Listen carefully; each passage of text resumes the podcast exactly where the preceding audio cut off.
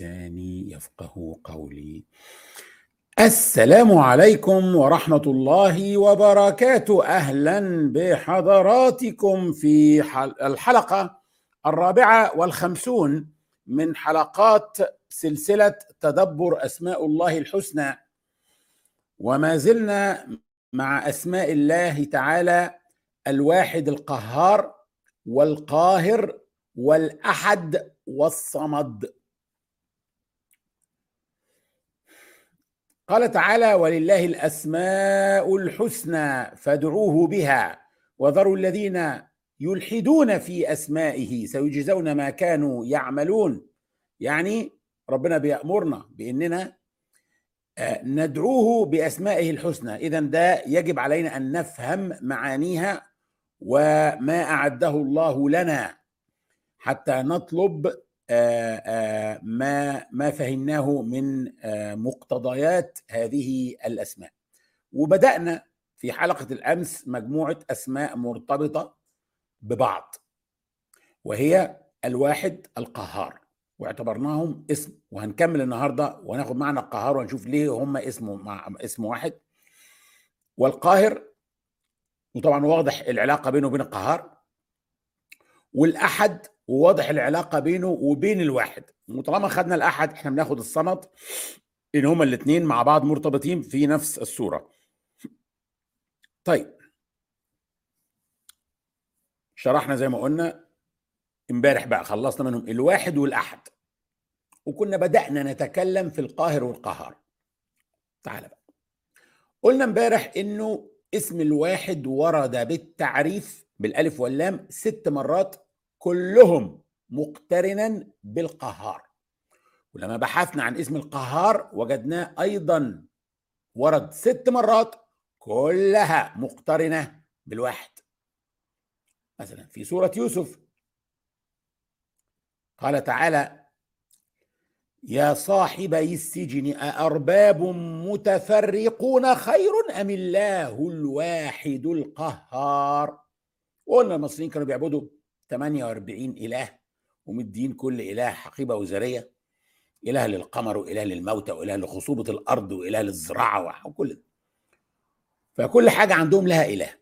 لكن إحنا عندنا إله واحد ليه؟ لأن إحنا بنؤمن أن الإله يجب أن يكون كلي القدرة كلي القدرة اللي هي بالتعبير القرآني على كل شيء قدير ده معنى إيه، ده ده دي صفه مهمه جدا في الايه في الاله عشان يبقى اله اذا احنا دين توحيدي ليس فيه الا اله واحد وقلنا ما الذي يجعل انسان يرفض التوحيد ويذهب الى تعدد الالهه انه يشك في قدره الاله الواحد على كل شيء هل هذا الاله الواحد هيقدر على الرزق والصناعه والزراعه والمطر هل هو قوي ولا يبقى عندنا 48 اله احسن و آه، فهم قسموا الالهيه او الالوهيه الى تخصصات وكل اله عنده تخصص بقى كل مره ورد فيها الواحد ورد مقترنا بالقهار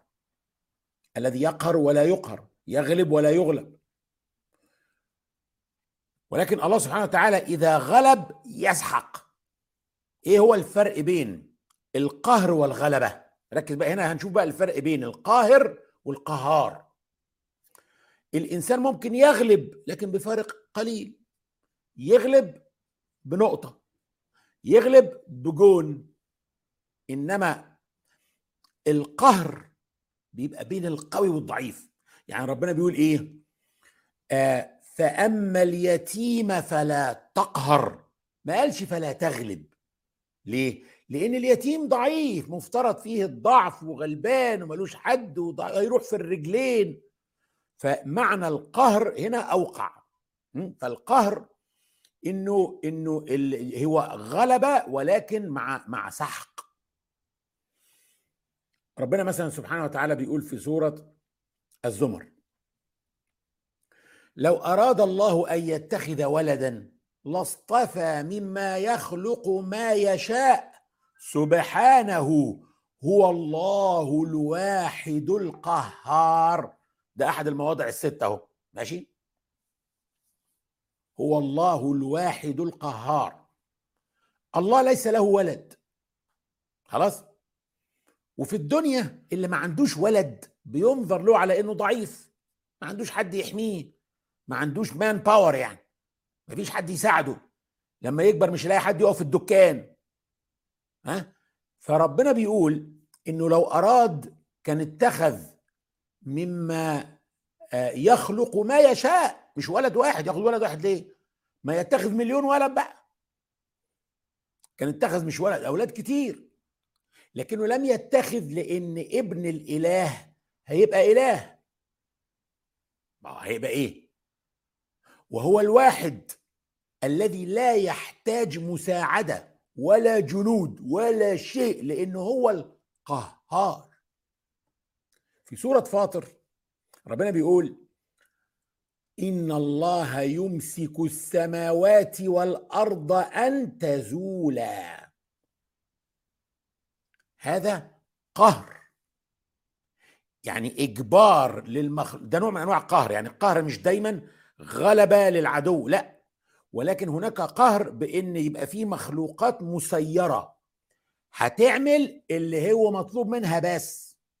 ما بتختارش هذا نوع من القهر فهذه المخلوقات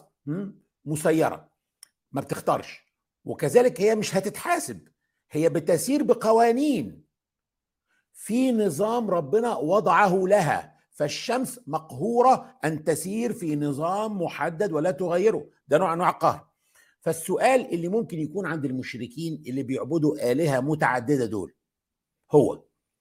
هل هناك اله قادر على تسيير امور الدنيا كلها كده لذلك ياتي دايما اسم القهار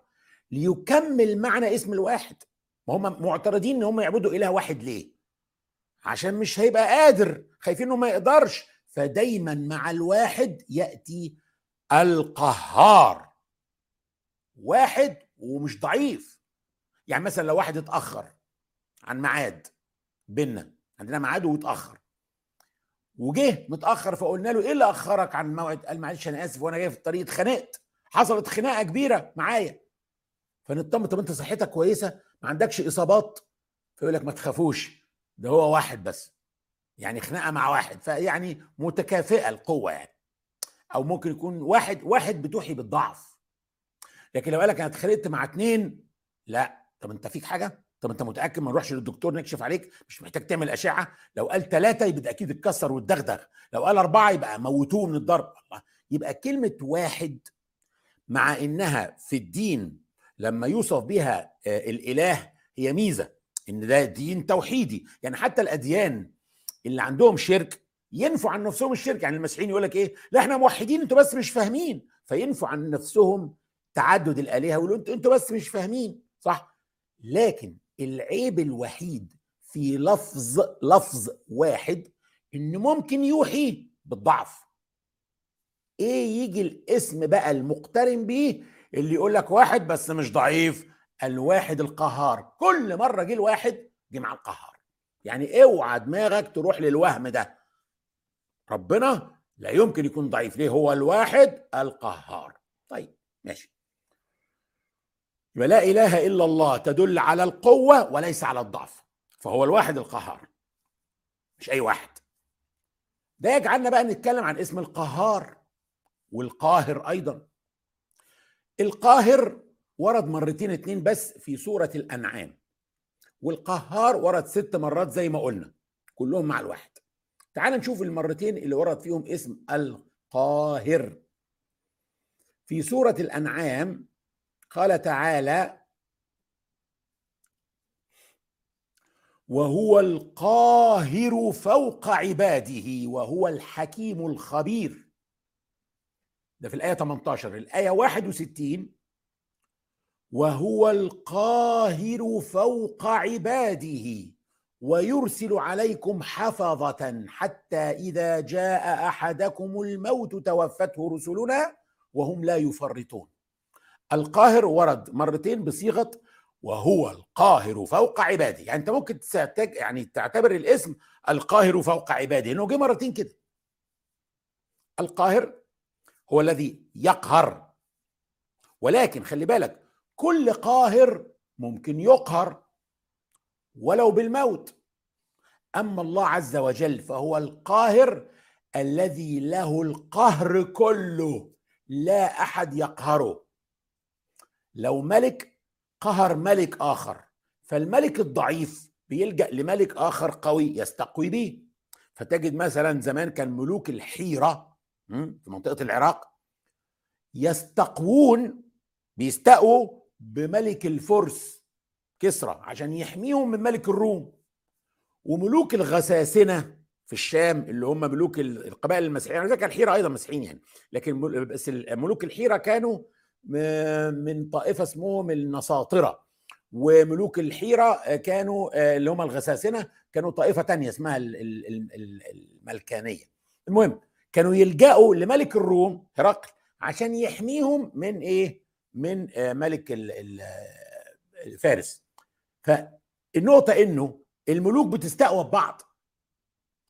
لكن الله سبحانه وتعالى هو الذي له القهر كله يقول في سورة المؤمنون قل من بيده ملكوت كل شيء وهو يجير ولا يجار عليه إن كنتم تعلمون هو الملك ما هو ده ملك الروم وده ملك الفرس ملك لا, لا بس ده الملك الملك الحقيقي اللي بيجير ولا يجار عليه محدش يقدر يروح يستقوى بملك ضد الملك الحقيقي اللي هو ربنا لا هو اللي بايده الملكوت اصلا هو اللي وزع الملك واحنا طبعا يا ريت تروحوا لاسم الملك وتشوف ال... ال... احنا خدنا الملك والمالك والمليك في اسم في حلقه واحده وشفنا ازاي ان ربنا هو اللي بيوزع الملك فكل انسان عنده ملك عنده سلطة كلمه ملك يعني سلطه كل واحد عنده سلطه ربنا اداله السلطه ده اختبار له بس اداها له عشان يختبره بيها فالناس تلجا لربنا عشان يحميهم لكن ما حدش يقدر يلجا لانسان ليحميه من الله ابدا لذلك في دعاء النبي صلى الله عليه وسلم في الحديث المتفق عليه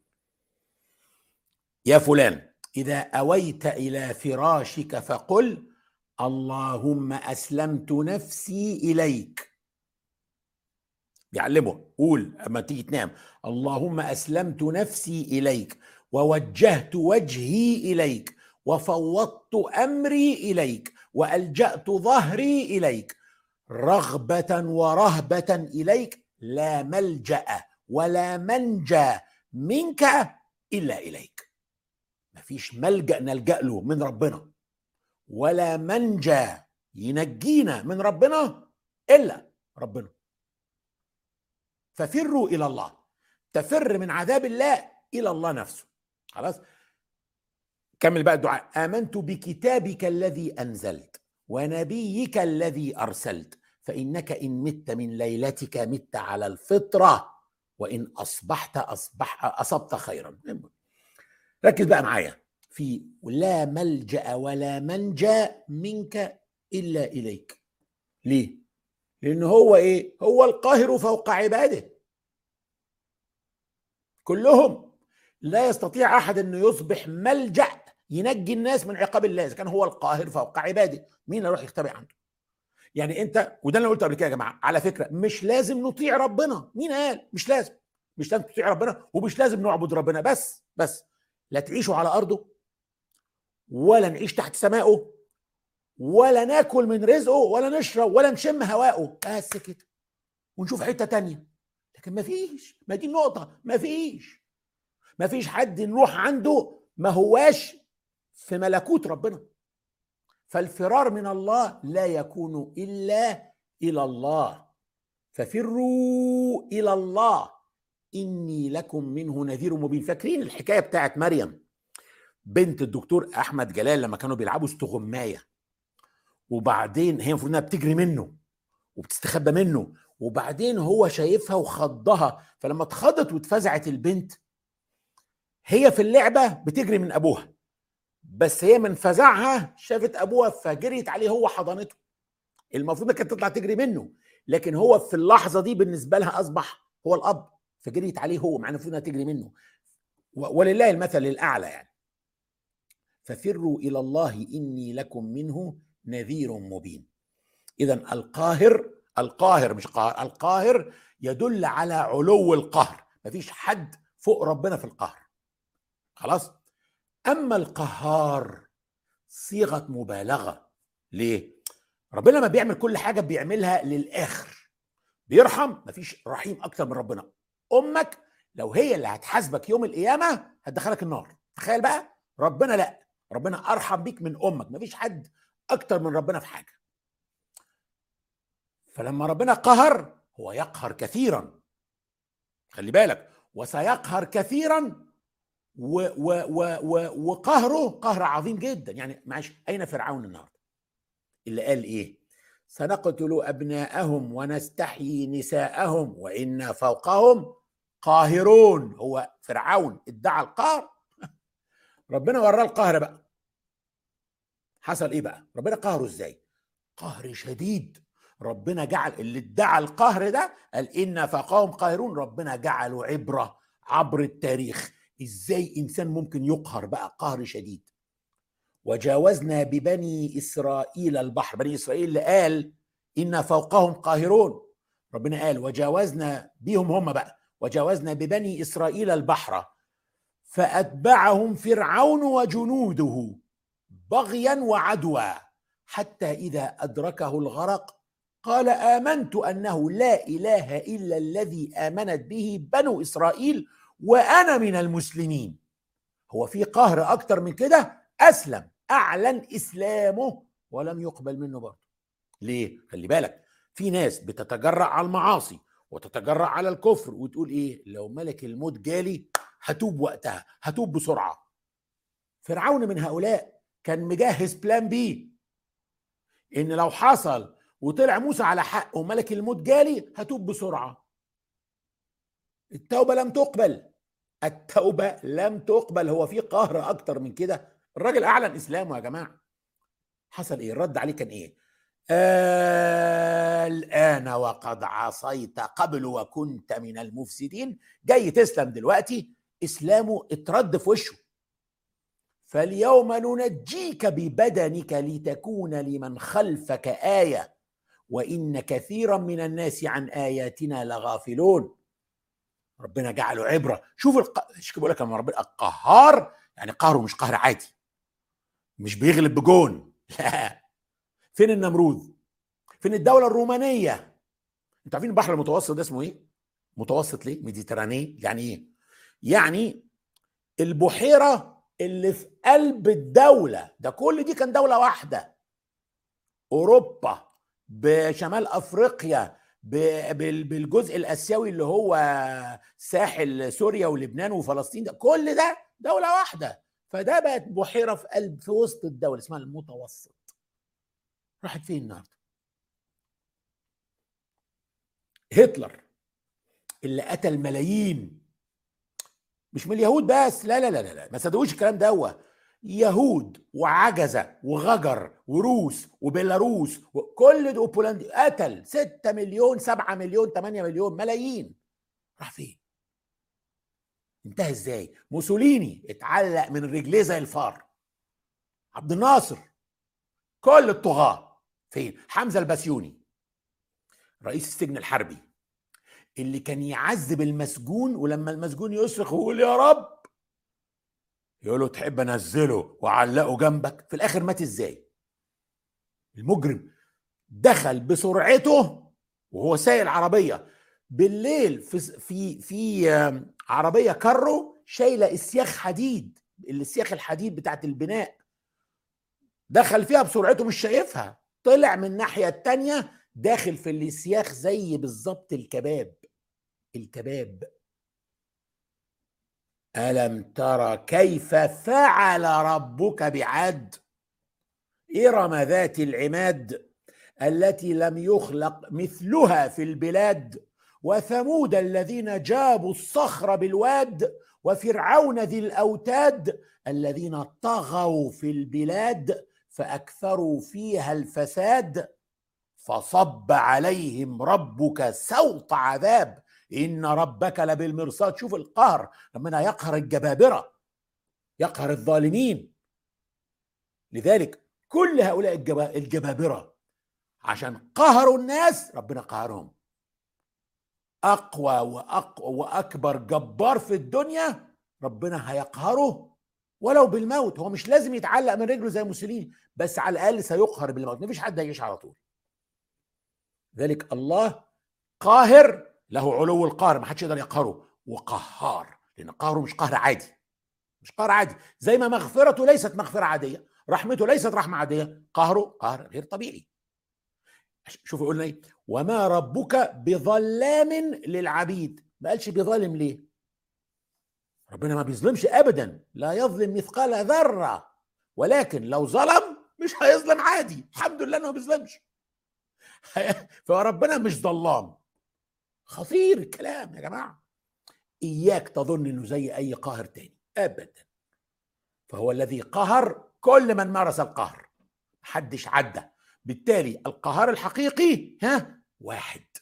عشان كده دايما القهار جايه مع الواحد محدش بقى يدعي انه قهار مفيش قهار الا الله يوم هم بارزون لا يخفى على الله منهم شيء لمن الملك اليوم لله الواحد القهار قلنا اله واحد بس مش ضعيف ده قهار وفي نفس الوقت هو القهار الوحيد الحقيقي فكل قهار في في القران جت مع الواحد عشان ما فيش قهار حقيقي غير ربنا وكل واحد في القران جت مع القهار عشان ما حدش يتخيل او يوهم ان ممكن ربنا يكون واحد فضعيف ابدا شوفوا الجمال شيء غير طبيعي لذلك انا بعتبر الواحد القهار اسم واحد اعتبرهم اسمين ليه خلاص انا اسمي فاضل سليمان فاضل اسمي بيوصفني بس في مليون فاضل تانيين في المنطقه وسليمان مستر سليمان آه اسمي بس في مليون مستر سليمان تانيين برضه في البلد فاضل سليمان توصفني اكتر يبقى لما الاقي الواحد القهار ما بتجيش الا مع بعض خلص الموضوع بقى خلص مش اعتبرنا الرحمن الرحيم اسم برضه ليه بيجوا مع بعض بيترددوا كثير غفور رحيم برضه بيجوا كتير وهكذا بل اقول لكم بقى كمان فاكرين انت ما قلنا لكم في المقدمه ان في علماء يقولون ان هناك اسم اعظم اسم الله الاعظم ماشي احنا قلنا احنا مش مش من المدرسه دي خالص لكن من ال 14 اسم اللي اقترحوهم هو ده الواحد القهار الله الواحد القهار إيه، قالوا من يؤمن بان هناك الاسم الله الاعظم قالوا من ضمن الاسماء المرشحه ان يكون اسم الله الاعظم هو الله الواحد القهار اسم خطير اسم كبير اسم يعني اسم عظيم جدا في قوه شديده طيب اذا طبعا احنا قلنا قبل كده الاسماء اللي زي دي ما تخوفناش بالعكس انا بحبها جدا انا بتطمني اسم الجبار بحبه جدا ليه انا عايز اللي بيحميني يبقى قوي ويبقى جبار ويبقى قهار ما يحميني ازاي انا انسان ضعيف اصلا ومظلوم اصلا يا انا عايز بقى ان ربنا يكون قهار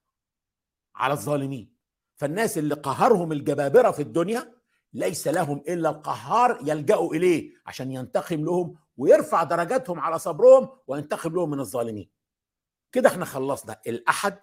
والواحد والقهار والقاهر يبقى عندنا اسم الصمد ركزوا معايا قوي قوي قوي الصمد ورد مرة واحدة في سورة الإخلاص زي اسم الأحد أيضا ورد مرة واحدة في سورة الإخلاص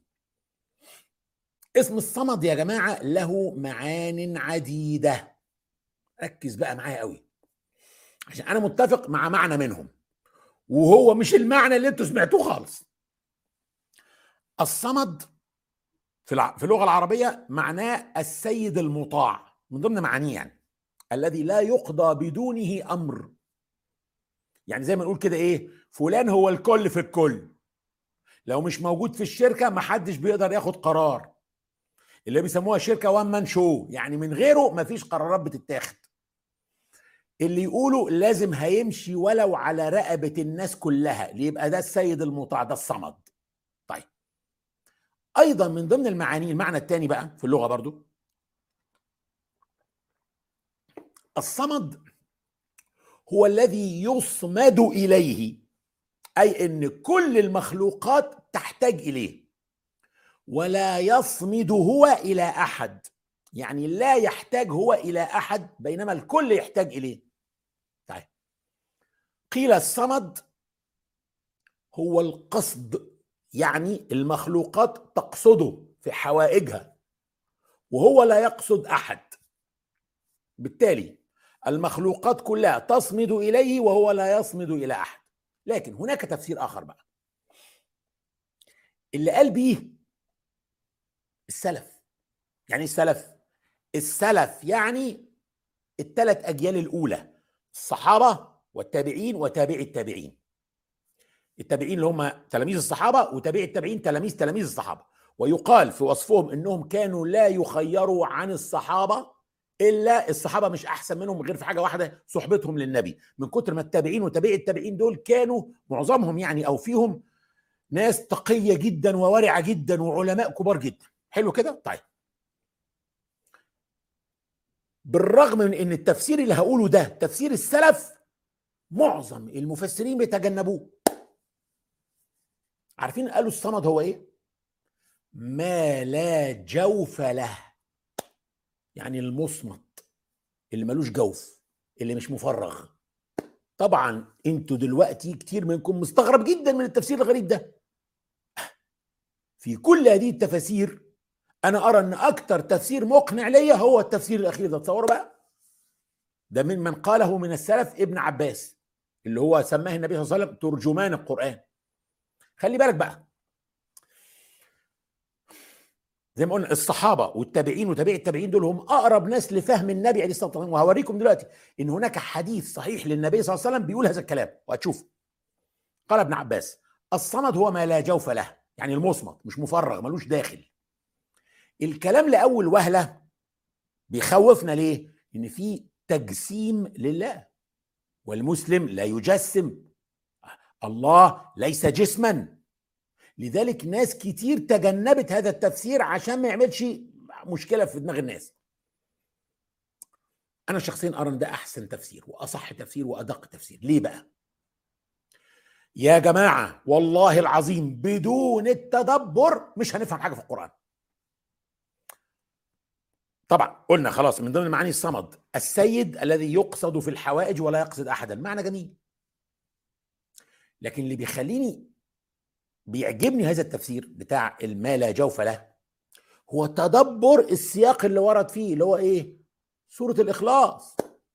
لو تدبرت سورة الإخلاص لن تصل إلا إلى هذا المعنى بص بقى سورة الإخلاص سميت الإخلاص ليه كلمة الإخلاص فيها لا هل هناك أي كلمة مشتقة من الإخلاص فيها لا طب ليه يعني البقرة فيها بقرة العمران فيها العمران معظم الصور فيها الاسم بتاعها ماشي ما عدا مثلا الفاتحه و و و, و... والاخلاص والله وسوره كمان مش فاكره ايه المهم الاخلاص بقى نزلت لان الكفار قالوا للنبي صلى الله عليه وسلم يا محمد انسب لنا ربك يعني ايه انسبه يعني قول نسبه ايه في الالهه الالهه دي ده الاله فلان ابن الاله فلان الديانه المصريه مثلا عندهم ايزيس واوزوريس اتجوزوا وجابوا حورس اله برضه وحتى النصارى عندهم السيد المسيح هو الله الابن هو الله هو الاب هو الله برضه ويعتبروا الاثنين هم الله ازاي ما تفهمش المهم الهه العرب يقولوا الملائكه بنات الله اهو حتى انا حتى حتى مجهز النهارده اهو درع درع الثالوث درع الثالوث اللي اخواننا المسيحيين بيؤمنوا بيه اهو لا ده الانجليزي هذا العربي اهو ماشي بصوا يا جماعه المواسير بص احنا شايفين عندنا مثلث مقلوب الابن في دايره الاب في دايره والروح القدس في دايره بين الدوائر دي في ماسوره بتقول ليس يعني الابن ليس هو الاب والابن ليس هو الروح القدس والاب ليس هو الابن والاب ليس هو الروح القدس والروح القدس مش هو الاب ومش هو الابن فدول ثلاثه مختلفين طيب وبين وفي دايره في النص مكتوب فيها الله شايفينها طيب الابن هو الله الاب هو الله الروح القدس هو الله كل واحد فيهم هو الله والثلاثه مختلفين لكن التلاتة هم الله فهو اله واحد هتقولي مش فاهم اقول لك صح المفروض ما تفهمش ليه لان النصارى وصلوا في مذهب القديس فيكتور في القرن الثاني عشر ان ال الثالوث لا يمكن فهمه هي مسألة غيبية تؤخذ هكذا احنا شوف بقالنا 54 درس بندرس صفات الله وأسماء الله وهم عندهم ايه تاخدها زي ما هي كده ما تحاولش تفهم مش تفهمها خلي بالك بقى عشان كده ال ال ال بابا الكاثوليك ال الالماني ده لما جه في 2006 انا شاكر انك اسمه ايه دي فتره صغيره كده وطلع وهاجم الاسلام وقال مفهوم الالوهيه في الاسلام ليس له معنى ولا له اي منطق اصدرنا في مؤسسه الجسور ستيتمنت لو وتصريح وقلنا له انت حطيت رجلك في حقل الغام مش احنا اللي عندنا العقيده اللي تقول ما ينفعش تفهم من هو الله احنا احنا عندنا 99 اسم من حفظها او من من آه، آه، آه، وعاها يعني اللي يعيها يعني من احصاها دخل الجنه يعني لازم يعيها ويفهمها احنا بنحاول نفهم ونجتهد احنا نفهم اسماء ربنا وصفاته عموما خلينا نرجع تاني لايه المسائل دي طيب نرجع بقى تاني للي كنا بنقوله دلوقتي اذا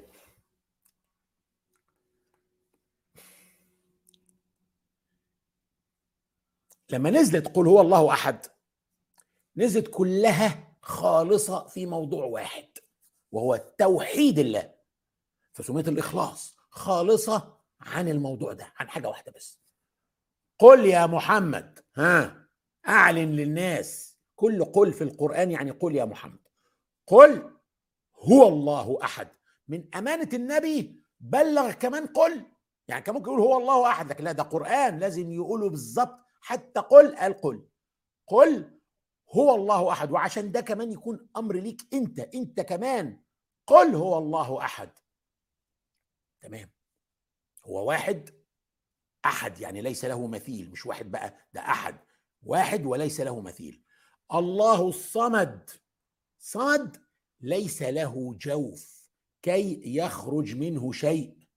يعني ايه محدش يجي يقول لي اله من اله زي قانون الايمان المسيحي اللي تم تصديقه في مجمع نيقيا سنه 325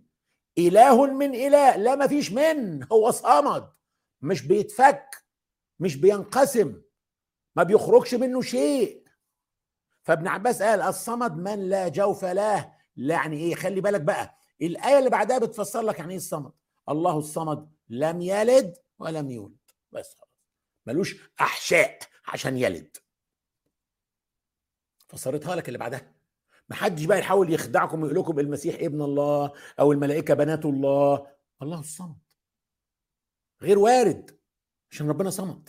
لا ينقسم عشان كده احنا في ترجمه جسور ترجمناها the indivisible يعني الغير قابل للتجزئه ما بينبثقش منه حاجه ما بيخرجش منه احد لم يلد ومش بس لم يلد لا ولم ياتي من احد هو كمان ولم يولد كيف ياتي من احد وهو الاول الذي ليس قبله شيء الاول بلا بدايه ردا بقى على طلبكم يا محمد انسب لنا ربك اسمعوا بقى ولم يكن له كفوا احد ملوش حد مفيش لا بيولد ولا بيتولد ولا ولا له حد ولا له زوجه ولا له اب ولا له ام ولا له اولاد مش قالوا انسب لنا ربك اهو ده, ده الرد اهو الرد هو الاخلاص الرد هو التوحيد الخالص اخلاص التوحيد رغم ان كلمه اخلاص لم ترد في السوره استخدام الصمد في السنه بقى ياتي بنفس هذا المعنى روى البخاري عن ابي هريره عن النبي صلى الله عليه وسلم انه قال قال الله تعالى اذا احنا امام حديث قدسي يعني ده كلام ربنا لكن بصياغه النبي عليه الصلاه والسلام ما نقدرش نقراه في الصلاه لكن قال الله تعالى كذبني ابن ادم ولم يكن له ذلك ما كانش لازم يعمل كده وشتمني ولم يكن له ذلك ربنا بيقول ابن ادم شتمني وكذبني ازاي كمل الحديث قال اما تكذيبه اياي ان يقول اني لن اعيده كما بداته كما بداته يعني ان يقول ما فيش اخره وما فيش بعث هذا تكذيب لله ان ربنا قال انه هيبعث تاني واما شتمه اياي ان يقول اتخذ الله ولدا وانا الصمد الذي لم الد ولم اولد ولم يكن لي كفوا احد اذا الصمد جايه بمعنى ايه الذي لم يلد ولم يولد فهمنا بقى حديث قدسي صحيح في صحيح البخاري في باب تفسير النبي للقران وجه في سنن النسائي ومشكات المصابيح طبقا لاراء الصحابه والسلف الصالح لذلك انا ارى ان هذا هو معنى الصمد كده احنا الحمد لله النهارده انتهينا من تدبر اسماء الله الواحد القهار والقاهر والاحد والصمد والله اعلى واعلم اني داع فامنوا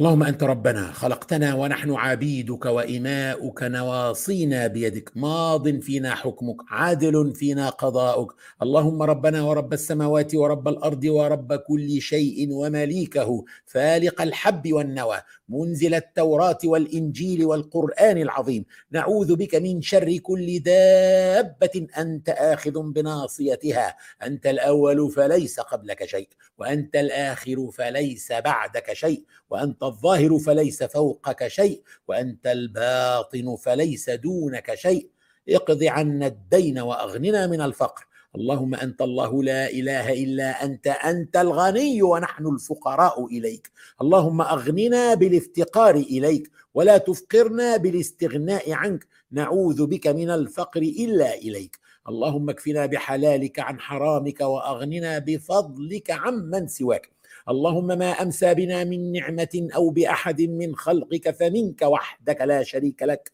فلك الحمد ولك الشكر يا ربنا لك الحمد كما ينبغي لجلال وجهك وعظيم سلطانك ربنا اغفر لنا ذنوبنا كلها دقها وجلها واولها واخرها وعلانيتها وسرها وما قدمنا منها وما اخرنا وما اسررنا وما اعلنا وما انت اعلم به منا وادخلنا في رحمتك وانت ارحم الراحمين ربنا انا نعوذ بك من همزات الشياطين ونعوذ بك ربنا ان يحضرون وتب علينا انك انت التواب اللهم اعزنا بطاعتك ولا تذلنا بمعصيتك وحسن اخلاقنا بالصفات الحميده والاخلاق الكريمه اللهم انا نسالك حب حبك وحب من يحبك وحب كل عمل يقربنا الى حبك اللهم ما رزقتنا ما نحب فاجعله قوه لنا فيما تحب وما زويت عنا مما نحب فاجعله فراغا لنا فيما تحب اللهم اجعل حبك احب الينا من اهلينا واموالنا ومن الماء البارد على الظما اللهم حببنا اليك والى ملائكتك وانبيائك ورسلك وعبادك الصالحين واجعلنا ممن يحبك ويحب ملائكتك وانبياءك ورسلك وعبادك الصالحين اللهم احيي قلوبنا بحبك واجعلنا لك كما تحب اللهم اجعلنا نحبك بكل قلوبنا ونرضيك بكل اجسادنا اللهم اجعل حبنا كله لك وسعينا كله في مرضاتك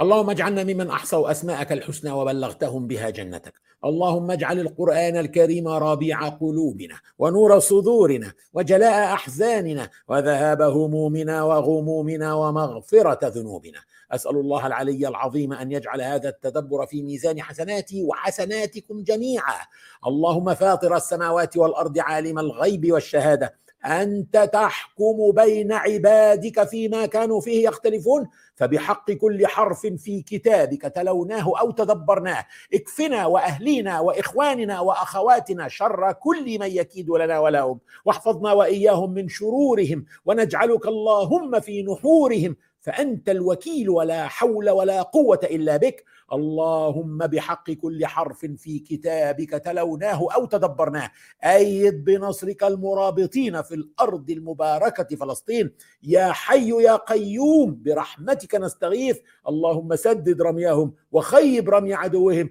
اللهم إنك إن تنصرهم تنصر أولياءك على أعدائك وكن مع إخواننا في تركستان الشرقية وفي الشام وفي كشمير وفي الهند انصر من نصرهم واخذل من خذلهم وطهر المسجد الاقصى من الدنس فانهم لا يعجزونك اللهم احفظ المسلمين من الزلازل والغرق والهدم والامراض اللهم يا من جعلت النار بردا وسلاما على ابراهيم اجعل السجن بردا وسلاما على عبادك الماسورين وامائك الماسورات وعجل بفرجهم احسن خلاصهم فرج كربهم كن مع المبتلين من عبادك المهجرين من ديارهم ضاعف ثوابهم ثبتهم على دينهم ان كانوا جياع فاطعمهم ان كانوا حفاه فاحملهم ان كانوا عراه فاكسهم ان كانوا مرضى فعافهم ان كانوا مقهورين فانصرهم واشف صدور عبادك ممن ظلمهم فارهم فيه يوما كاليوم الذي شققت فيه البحر لموسى وهارون واغرقت فيه عدوك وحسبنا الله الله ونعم الوكيل اللهم اشف مرضانا واهد شبابنا وارض عنا وردنا واجمعنا في ظل عرشك يوم لا ظل الا ظلك واسقنا من يد سيدنا محمد شربة هنيئة لا نظمأ بعدها أبدا ولا تحرمنا لذة النظر إلى نور وجهك الكريم اللهم إنك تعلم أن هذه القلوب قد اجتمعت على كتابك وعلى محبتك والتقت يا ربنا على طاعتك وتوحدت على دعوتك وتعاهدت على نصرة شريعتك فوثق اللهم رابطتها وادم ودها واهدها سبلها واملاها بنورك الذي لا يخبو واشرح صدورها بفيض الايمان بك وجميل التوكل عليك واحيها يا ربنا بمعرفتك وامتها يا مولانا على الشهاده في سبيلك انك نعم المولى ونعم النصير وصل اللهم وسلم على سيدنا محمد وعلى آله وصحبه ومن تبع هداه والسلام عليكم ورحمة الله ونراكم يوم السبت القادم إن شاء الله تابعوا التويتر والفيسبوك وسيتم الإعلان عن الموعد إن شاء الله والسلام عليكم